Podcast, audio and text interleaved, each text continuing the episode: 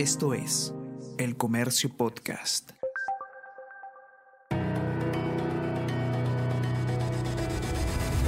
Salud Conciencia con Bruno Ortiz.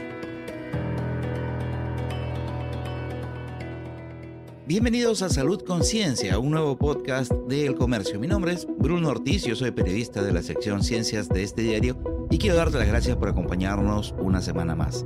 En este podcast te vamos a traer todo lo que debes saber sobre dos temas que son bastante importantes para los tiempos que estamos viviendo. Estos son la salud y la ciencia. Entonces, sin darle más vueltas, aquí comienza un nuevo episodio de Salud Conciencia.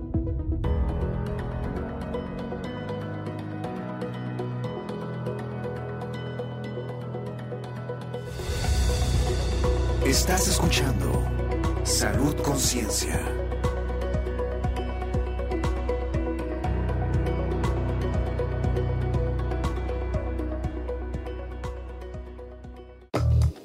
Tienes que saber. Ya, si no te interesa cuidar el clima por ti, hazlo siquiera por los animales, por los animales de sangre fría. Es que un reciente estudio de la Universidad Aarhus de Dinamarca y la Universidad Stellenbosch de Sudáfrica señala que cada grado que sube la temperatura global aumenta el estrés térmico de los animales de sangre fría y por consiguiente les acerca a la muerte. Hay que recordar que los animales ectotérmicos o de sangre fría son muy vulnerables al calentamiento global ya que dependen de fuentes externas para regular su temperatura y sus procesos bioquímicos. Por eso, estos animales ectotérmicos suelen vivir en hábitats con temperaturas moderadas y aunque son capaces de soportar hasta cierto punto picos de temperaturas estresantes, su tolerancia está limitada por la intensidad y la duración del estrés térmico. Para los autores del estudio, este hallazgo sugiere que estamos subestimando el impacto potencial del calentamiento global, incluso en un escenario de aumento de temperaturas bastante modesto. El tema de la semana. ¿Todo problema con la próstata es cáncer? En la cabeza de muchos hombres hay una idea enraizada. Si no tengo molestias con la próstata, no tengo por qué hacerme ver. Pero no solo eso, sino también pensar en que si se llega a presentar alguna complicación con este órgano del cuerpo, seguramente es porque hay un cáncer a puertas. Por eso conversé con el médico urólogo Jorge Saldaña Gallo, director del Centro de Urología Avanzada Urocen, para saber si es que una hiperplasia o una inflamación de próstata tienen que ver con el cáncer. Es como que yo tengo una uña, una uña larga es el engordamiento, es la hiperplasia unguial, es la hiperplasia prostático. El uñero, que no necesariamente tengo que tener una uña muy grande, es la prostatitis. Y un cáncer de uña, le vamos a poner así, es que es una uña toda deforme, fea. Son tres cosas diferentes. Y lo que tratamos acá es la hiperplasia. Es un mito que la gente dice, hoy mejor me opero de la próstata porque para prevenir cáncer. No, no lo voy a prevenir. Mejor no toco mi próstata porque se vaya a convertir en cáncer. No, no es que si la toques lo causas, porque estamos hablando de dos enfermedades totalmente diferentes que no tienen relación en su origen ni siquiera una con otra. ¿Son el mismo órgano? Sí, es como pensar que un mioma es lo mismo que un cáncer de útero en la mujer, ¿no? Los, los, dos tienen que ver con el útero, pero son dos cosas totalmente diferentes. Y la prostatitis es todavía de jóvenes y eso tiene que ver con inflamaciones y tiene que ver otras cosas totalmente diferentes. ¿Cómo puedo saber que mi próstata está creciendo de manera anormal? Lo primero es darse cuenta de, de cómo mis hábitos de, para orinar cambian me empieza a dar más ganas de ir al baño que antes. Tomaba agua, pero ahora voy más rápido al baño. ¿Qué está pasando? El chorro de orina yo no lo siento tan potente como antes. ¿Qué está pasando? Entonces ahí son como que los primeros indicios. Tengo que escurrirme el miembro más como que porque quedan algunas gotitas que antes no quedaban. ¿Qué está pasando? Y luego ya empiezan a aparecer otros síntomas, como me empiezo a levantar en la noche una vez y ahora dos veces y ahora tres veces. Esos son síntomas progresivos que van a ir apareciendo en, en, la persona y que son síntomas que algo está pasando. Mediante exámenes yo puedo detectar esto antes que los síntomas.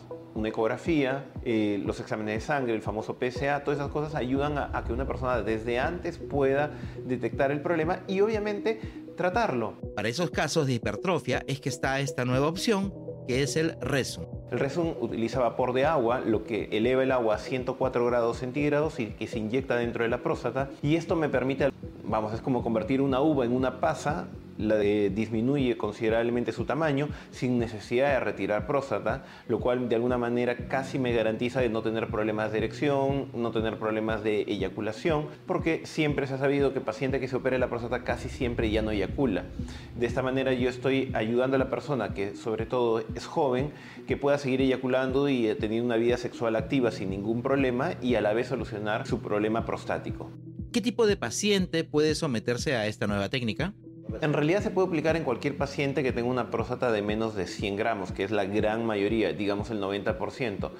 A ver, predilección mía, yo prefiero utilizarlo en personas en los extremos, personas jóvenes, por ejemplo, pueden haber ahora con el incremento de la comida chatarra, algo que no ocurría, que gente de 45, 40 años o 50 años tenga problemas para orinar por un crecimiento prostático y que todavía tienen una vida sexual activa, estos pacientes se podrían aplicar un resumen. Entonces, personas que quieren seguir eyaculando, personas que no tienen hijos, personas que no pueden dejar de trabajar por X motivos y que eh, necesitan hacerse el procedimiento, pero al día siguiente ir a trabajar, son candidatos, por ejemplo, para hacerse un resum. Por el otro lado, el otro extremo son las personas demasiado mayores, personas que dicen no puede operarse porque su problema cardíaco es muy alto, tiene un riesgo quirúrgico muy alto, o no puede operarse, por ejemplo, porque tiene 90 años, o no puede operarse por otras razones. Estos pacientes que se pueden operar con resum, con anestesia local, y solucionar también de alguna manera su problema, están bien. Los que, personas que están en intermedio, ¿se pueden utilizar resum? Sí.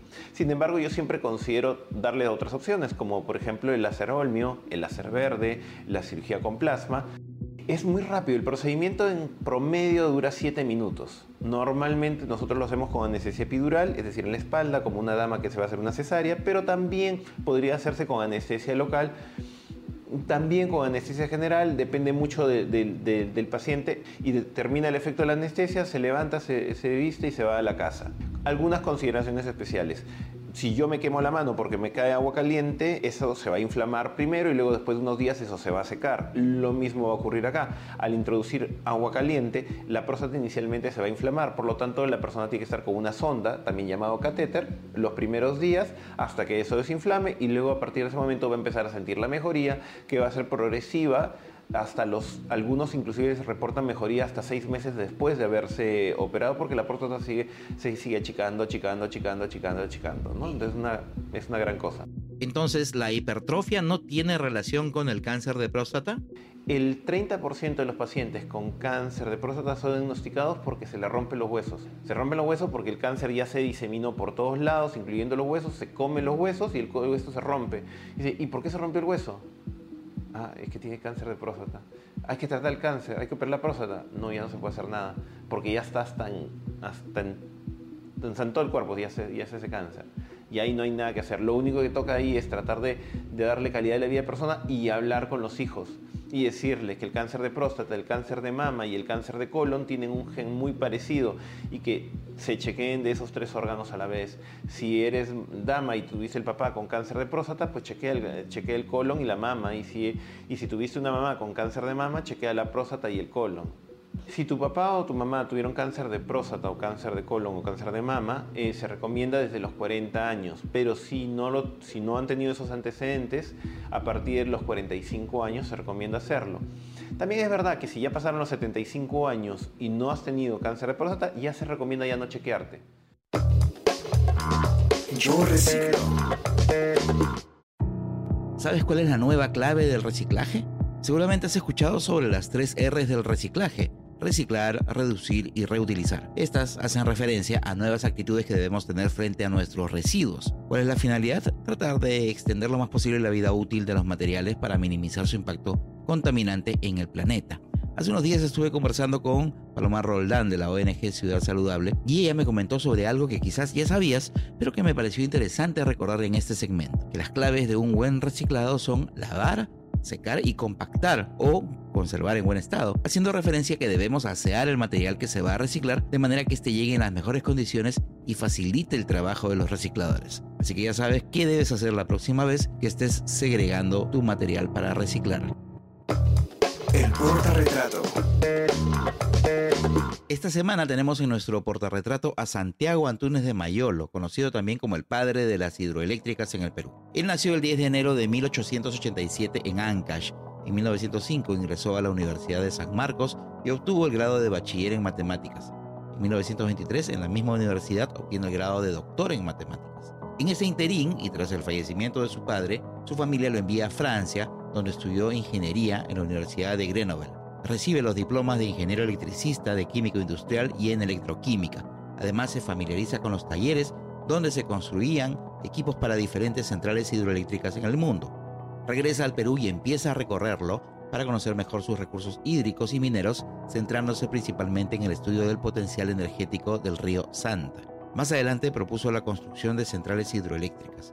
Así es como en 1958 se inaugura la central del Cañón del Pato, en 1964 la de Machu Picchu y en 1973 la del Mantaro. Antunes de Mayolo fue docente universitario en la Universidad Nacional de Ingeniería y en la Universidad Nacional Mayor de San Marcos.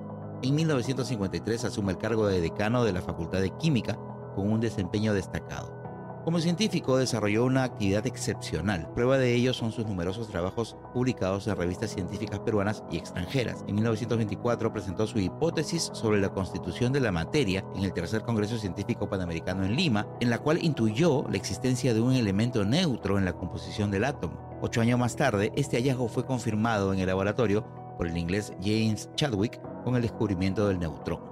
Autor de hipótesis novedosas, Antunes de Mayolo se desenvolvió en los campos más diversos como la física, matemática, química, arqueología, historia y más. Santiago Antunes de Mayolo falleció en 1967. Glosario médico. Gracias por acompañarme hasta el final de este episodio de Salud Conciencia, el nuevo podcast del comercio que busca brindar información de utilidad a la población en momentos en los que es indispensable estar bien y mejor informados. Te espero la próxima semana para seguir hablando de salud conciencia.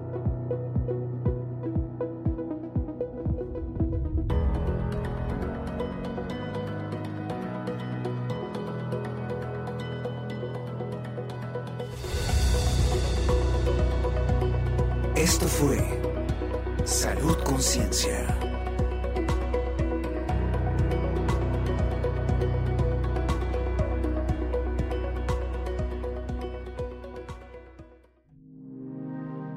El Comercio Podcast.